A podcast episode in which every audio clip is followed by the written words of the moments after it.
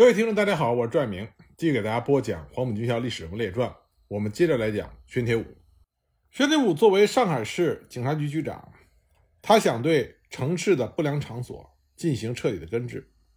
但是战后紧接着出现的经济危机，包括失控的通货膨胀，都使得宣铁武的这个想法在实践中根本没有成功的可能性。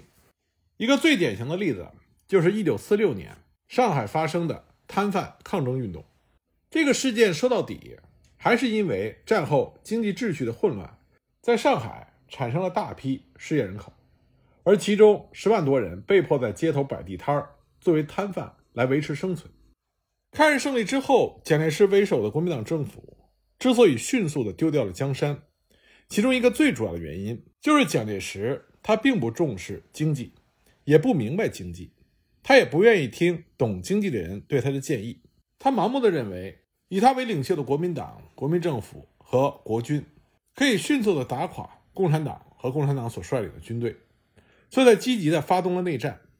蒋介石他完全忽略了经过八年战争摧残的中国经济需要重建这个巨大的挑战，而这个巨大挑战乃至重要责任的背负者是国民政府，而不是中国共产党。所以，作为当时中国领袖的蒋介石，他忽略了关系到国计民生的经济问题，那么他的倒台也就成了必然的结果。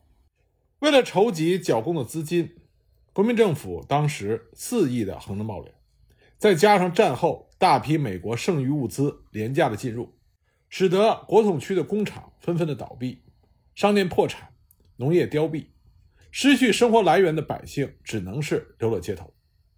到了一九四六年上半年，仅上海一地的失业人数就达到了三十万之众，物价还一片暴涨，广大市民生活水平急剧下降，温饱都难以为继，老百姓普遍的经济上非常的拮据，对于原有的大商场、大超市、大公司的正统货已经无力消费，为了满足生活所需，市民不得不到处寻觅便宜货、旧货，而另外一方面。大批生活无着的市民和进城逃荒的农民，为了养家糊口，不得不为自己寻找生路。他们看见旧货市场稍显景气，所以就从各自的渠道收购和收集旧货，加入到摆摊设点的大军中。再加上当时二战刚刚结束，摊贩们就能弄到一些走私的美国货、贪官污吏变卖的日本物资，以及破产工厂、商店倾销的积压货物。还有包括抗战结束之后部分家庭迁徙的旧货，这些东西小到针头线脑、零食，大到家具电器，品种繁多，花样齐全，而且最重要的，价格低廉。这样一来，买卖双方都相互受益，这就刺激了这一行业的发展。加上摆摊设点大军固有的经营流动性大、销售的方式灵活多变等特点，自然就迅速吸引了上海的绝大多数消费者。一时之间，摊贩行业成为了上海市民生活不可缺少的重要行业。那么，这种经营模式和价格的冲击，反过来就影响了一些正规商店的经营，加速了这些企业的倒闭。整个上海因为摊贩行业的推波助澜，陷入了更加严重的经济危机。正规商店无力交纳税收，摊贩的流动性大，各种各样的捐税无法征收，摊贩们又沿街摆摊设点。对交通和市容造成了一定的影响，所以国民党政府就以有碍市容和整顿交通作为理由，对摊贩的经营加以打击。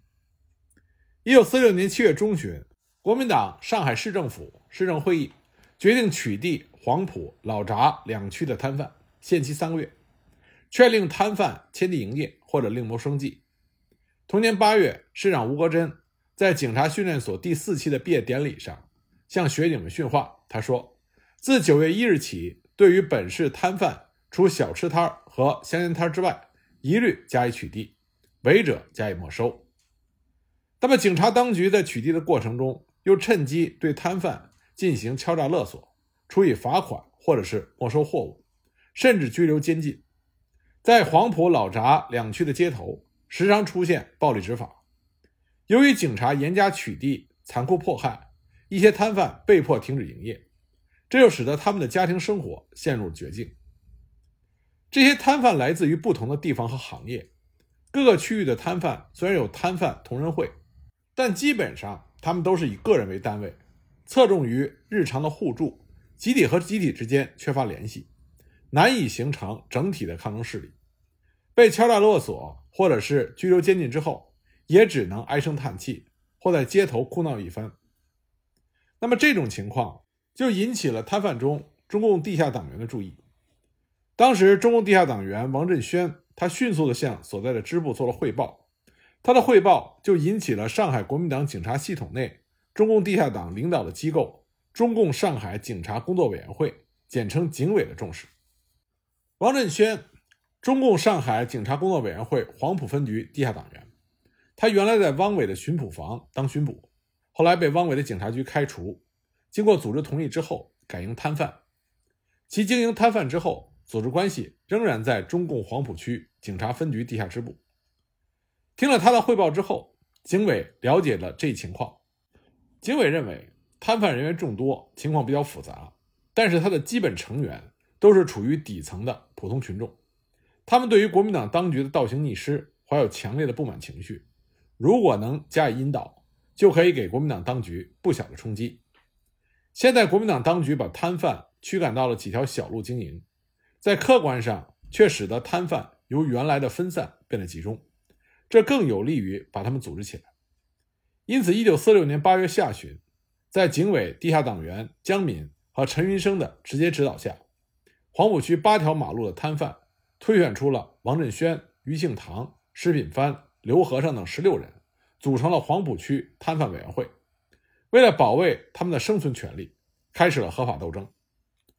黄埔区摊贩委员会十六名代表首先联名向上海市政府提出了三点要求：一、收回不许设摊的成命；二、不许无故的拘捕摊贩，立刻释放已经被捕的摊贩；三、发还没收的货物，准许营业。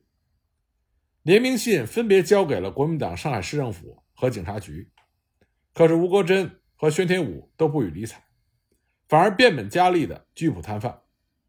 为了给当局施加压力，并且争取广大市民的同情，九月二十日，黄埔区摊贩委员会组织了三百多名摊贩，在凌晨到浙江南路首次集合。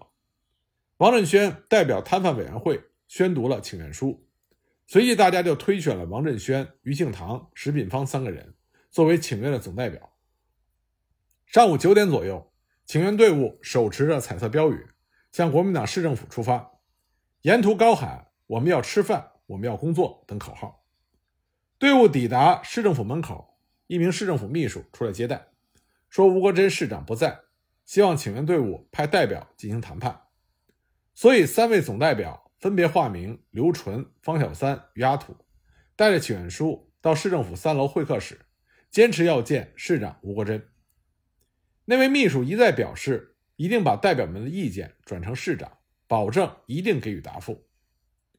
摊贩请愿委员会等了好几天，不见任何的答复，正在着手筹备第二次请愿的时候，忽然接到当局的通知，指明刘纯、方小三、于阿土当天下午去市政府谈话。谈话的过程中，代表们提出，如果执意要取缔摊贩，就请给予安排生活出路等要求。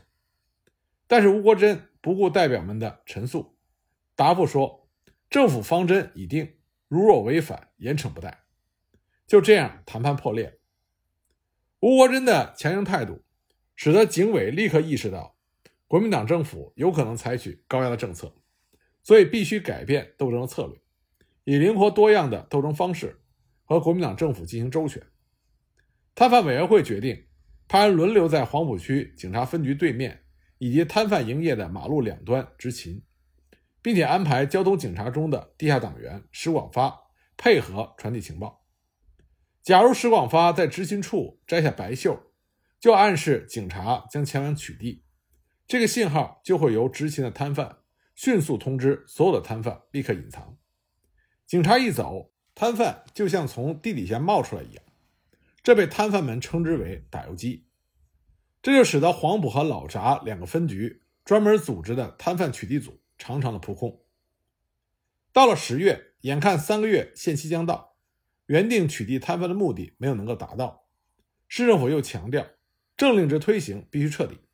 下令自十一月一日起，黄埔、老闸两区所有摊贩，除了不妨碍交通的书报摊贩之外，其余一律取缔。宣廷武命令分局长加派警力专门负责。宣廷武当时说：“如再发现违反规定的摊贩，以渎职论处。”那么打游击的日子久了，难免露出破绽。黄埔分局的局长杜淳就看出了其中的名堂，所以命令手下的便衣突然袭击。一九四六年十月二十日，黄埔分局调用了两辆大卡车，悄悄地开进了汉口路郑家木桥附近，两头夹击。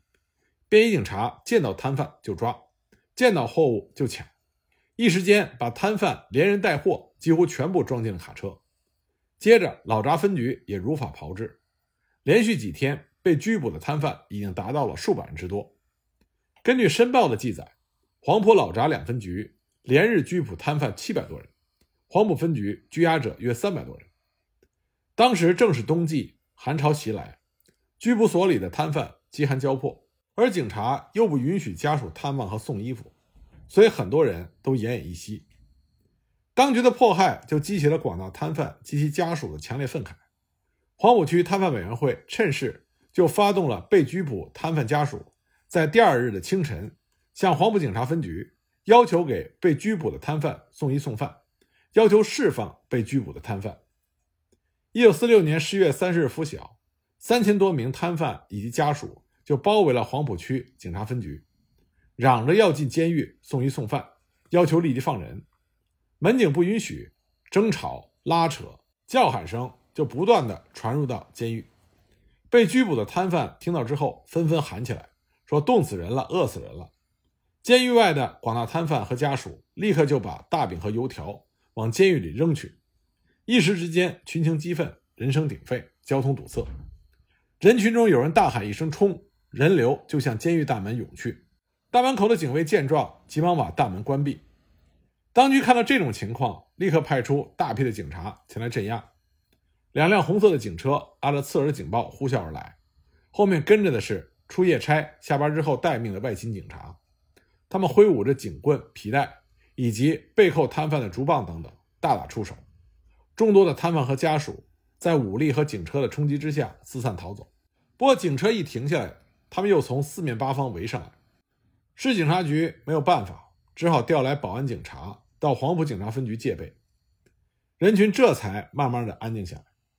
当时《文汇报》的记者唐海曾经在摊贩中采访，并且亲自赶到了黄埔分局，目睹了当时整个的过程。他说：“人群中有人就说到，被枪弹打伤的人，被马蹄踏伤的人，被刺刀杀伤的人，被木棍击伤的人。”他们虽然不知道究竟死了多少人，伤了多少人，被抓去多少人，但是总是有那么几个是在他们中间倒下去的，说他们都亲眼看见。由此可见，当时场面是多么的混乱。上午十一时，黄埔、老闸两区摊贩代表郑之章、任建生、周以忠等向市参议会请愿。午后，监狱外面的广大摊贩和其家属仍然集中在那里，等候着代表的消息。当局一见群众仍然不散。金陵东路的交通也被阻断，所以就增加了预备队前往镇压，调用了消防车开高压水龙喷射驱散群众。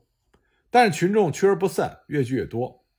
下午四时，摊贩代表包桂枝等陪同着被警察打伤的摊贩季根年向市参议会申诉。市参议会推派了参议员唐世昌、王先清、朱文德等人到黄埔警察分局调查。五时许，东南方向保安警察。开枪示警，突然有枪声数响，分局就派出警察搜索了长沙商站、中汇大楼以及几个路口，抓捕了嫌疑人两批，一共六十四人。下午六时许，市长吴国桢来到了黄埔警察分局查问，并且和参议员、各报记者一起看了拘留所，当场释放了已经被拘捕的嫌疑人二十三人。这个时候，聚集在金陵东路的群众已经被驱赶到了福建南路口一带。突然有人叫骂说：“金陵东路二百四十八号高升大纸店楼上有人倾倒开水。”群情激愤，就以砖头和石块进行袭击。已经关门的高升大纸店的窗玻璃全部被击碎。黄埔警察分局立刻派警察前往弹压和驱散。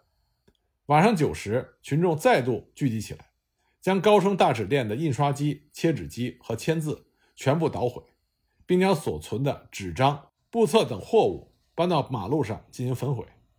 市警察局派出骑巡队配合镇压。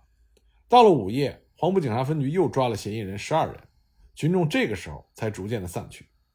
而吴国桢在十二月一日发表了广播讲话，他在讲话中说：“说在拘留所里有摊贩冻死、饿死。昨天我本人、参议员和新闻记者多人曾经同去黄埔分局进行查问，绝无此事，并且有谣言称警局开枪击死人民，更是绝无此事。”吴国桢公开的辟谣，却反而更加激起了摊贩们的愤慨。当天晚上，警委召开了会议，研究斗争方向。为了扩大社会影响，争取更大的胜利，决定第二天适当的扩大斗争范围，加强宣传。摊贩委员会按照警委的指示，决定由王振轩带领部分群众仍然活动于黄埔地区，争取商店员工罢市支持。委员于阿图等人连夜赶往条件成熟的老闸区联络，组织摊贩响应黄埔区的斗争。十二月一日上午，五千多名摊贩和群众。再度包围了黄埔老闸警察分局，大批摊贩和群众由西向东进入到黄浦区金陵东路、宁海东路。他们用石块和竹杠和警察对垒。黄埔警察分局又派警察前往镇压，拘捕了嫌疑人十人。十时左右，又听见枪声数响，好像是来自于中会大楼。于是警察分局就封锁了外围，逐层搜查中会大楼。到了下午二时许。警察一无所获。这个时候，老北门有一家水果行被人捣毁。黄埔警察分局又抓捕了嫌疑人六人。当天，上海很多的公共汽车和电车停运，大部分的商店歇业。青年学生在主要街道散发传单，各界群众都用自己的方式来支持摊贩的正义斗争。同一天，摊贩的代表赴市参议会，声明打毁商店、汽车等事与摊贩无关。那么，宣天武就发出了通知：凡有暴力反抗的情况，可予以当场击毙、格杀勿论。淞沪警备司令部也贴出了布告：再有暴力反抗的事情，概予格杀不贷。市长吴国桢也发表了广播讲话，限令全市商店明日起照常营业，如有损及人民生命财产、危害公共秩序者，格杀勿论。十二月二日，摊贩的代表再度赴市参议会请愿。要求一遵照市府的规定，在黄埔老闸两区内密定公司空地，集中营业；二在没有寻妥空地之前暂缓取缔；三请求警局发还已经没收的摆摊的器具以及货品。在中国共产党地下组织的领导下，经过上海摊贩和各界群众的配合努力，最终摊贩们赢得了舆论，赢得了同情。国民党上海当局。终于在万般无奈的情况下，接受了摊贩们的要求，将杜淳调离了黄埔警察分局，而宣天武也被迫就下属商人的问题做了公开的道歉。摊贩们的抗争以摊贩和群众的胜利宣告结束。根据后来的统计，在这次风波中，先后到各医院求治的受伤群众二十人，警察受伤四十人，黄埔分局拘捕的嫌疑人九十三人。其中十七人移送了市警察局，其余陆续释放。从这次摊贩事件，我们就看出来，宣天武想要整顿上海市容的想法，在实际推进中有多么大的阻力。不过，薛天武对于上海治安还是做了一定的贡献。他为了防止不良分子危害社会，他加强了警员的效率和保障治安。当然，他提出了确保沪交治安的七点办法，招收优秀青年进警局。以提高警察队伍的素质，还实施了警管区制。所谓的警管区制，就是指每一个警察负责一定的区域。该警察的主要职责是经常前往所辖各户访问一切，包括调查户口、市民职业等，尤其是对刑满释放者、品行不端者、入不敷出者、来往的过客，都要加以严密的查探。但是，这种警管区的制度也引起了民主人士在报纸上的言论抨击。认为这是妨碍人民居住自由和身体安全的权利。为了缓和舆论压力和收复民心，一九四六年六月，宣天武先宣布解除自敌伪时期每晚戒严的禁令，之后又宣布终止了经管区制度。那么上海治安的好转也是比较明显的。在宣铁武到任之后一个月，盗窃抢劫案从一百四十多件降到了八十多件，而最著名的就是著名资本家荣德生案的解决，这都显示了宣铁武的工作成效。发生在一九四六年的对上海滩商界第一大亨荣德生的绑票案，当时震动了上海滩。策划实施这起绑票大案的是当时著名的绑票犯罪团伙圣贤帮。这个帮里两个五十多岁的资深绑匪，一个叫骆文庆，一个叫袁崇书。他们两个人经过密谈之后敲定，把绑票的目标定在了上海商界第一大亨荣德生。他们网罗了蓝衣社的特务，曾经在荣家面粉厂供职过的朱连生，在朱连生的指认下，骆元二人就摸清了荣德生的面相和出入的习惯。而七十一岁的荣德生作为上海商界的头号领袖人物，他知道世道险恶，对自身的安全也是防范严密。只要出门，一定会有武装的保镖护卫，所坐的也是防弹汽车。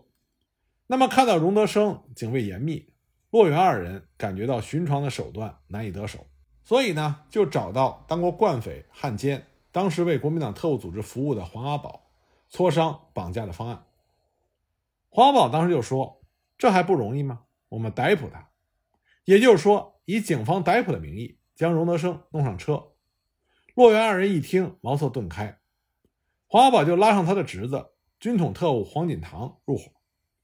黄锦堂这个人花天酒地。但是工资有限，巴不得有一个发财的机会，所以一拍即合。黄锦堂就搞来了军统特务专用的科尔特手枪、陆军第三方面军的逮捕证和淞沪警备司令部的轿车等一系列的道具。几番谋划，分工就绪。一九四六年四月二十五日，上海高安路二百一十号荣德生的住宅，一辆黑色军用雪佛兰轿车停到了荣宅的门前，车前窗上。贴着盖有淞沪警备司令部印章的特别通行证。就在荣德生的防弹轿车开出院门的时候，一个在院门前溜达的人暗中向军车一挥手，那么黑色的军车立刻就冲上前去，挡住了去路。洛源二人和另外一名绑匪跳下车，逼到防弹轿车的车门边，拔出手枪，喝令司机下车。防弹轿车内一共六个人，司机一名，保镖两人，还有荣德生的儿子荣一新。和女婿唐雄元，而另外一个白发苍苍的老者就是绑架的目标荣德生。那两名保镖一看这种情况，赶紧就迎上前去。来人拿枪一指，厉声说：“别乱动，我们是在办公室。”接着就把一张盖有陆军第三方面军大印的逮捕证递到了荣德生面前，说：“荣老先生，司令部有事，请你去一趟，请你下车跟我们走。”车上的人莫名其妙，荣一新就问。到底什么事儿，非要我父亲到司令部？莱恩说：“这就不清楚了。我们是奉命行事，到了司令部自然就清楚了，不用多说，快下车。”荣德生在吃惊意外中打量着来人，他熟悉军警界的情况，见他们所乘的是有特别通行证的军用轿车，使用的是科尔特手枪，出示的也是陆军第三方面军的深红色的逮捕证，觉得他们的确是来自于军警方面。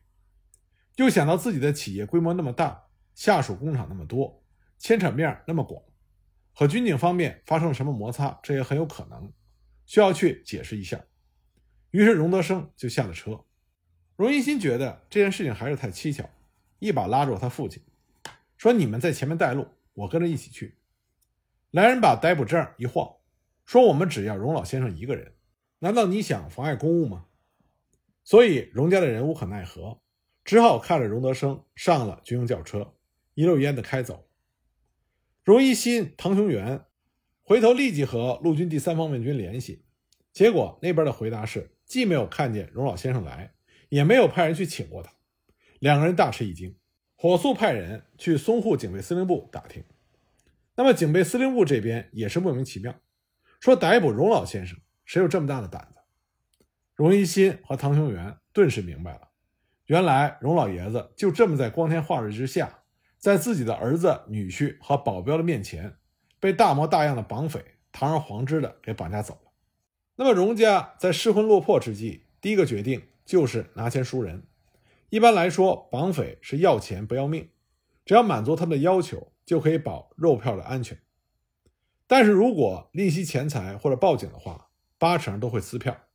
所以荣家并没有报案，也不希望警方的干预，只想自己和绑匪方面联系熟人。但是经过荣德生被逮捕之后，荣家两次到军警方面的问询，消息很快就传开了，连企业界头号巨子都逃不过绑匪的魔爪，社会上自然是议论纷纷。人们都在说，如此的胆大包天，一定是有军警界的参与。因为绑匪作案的时候使用了淞沪警备司令部的汽车和证件，淞沪警备司令部没有办法摆脱干系。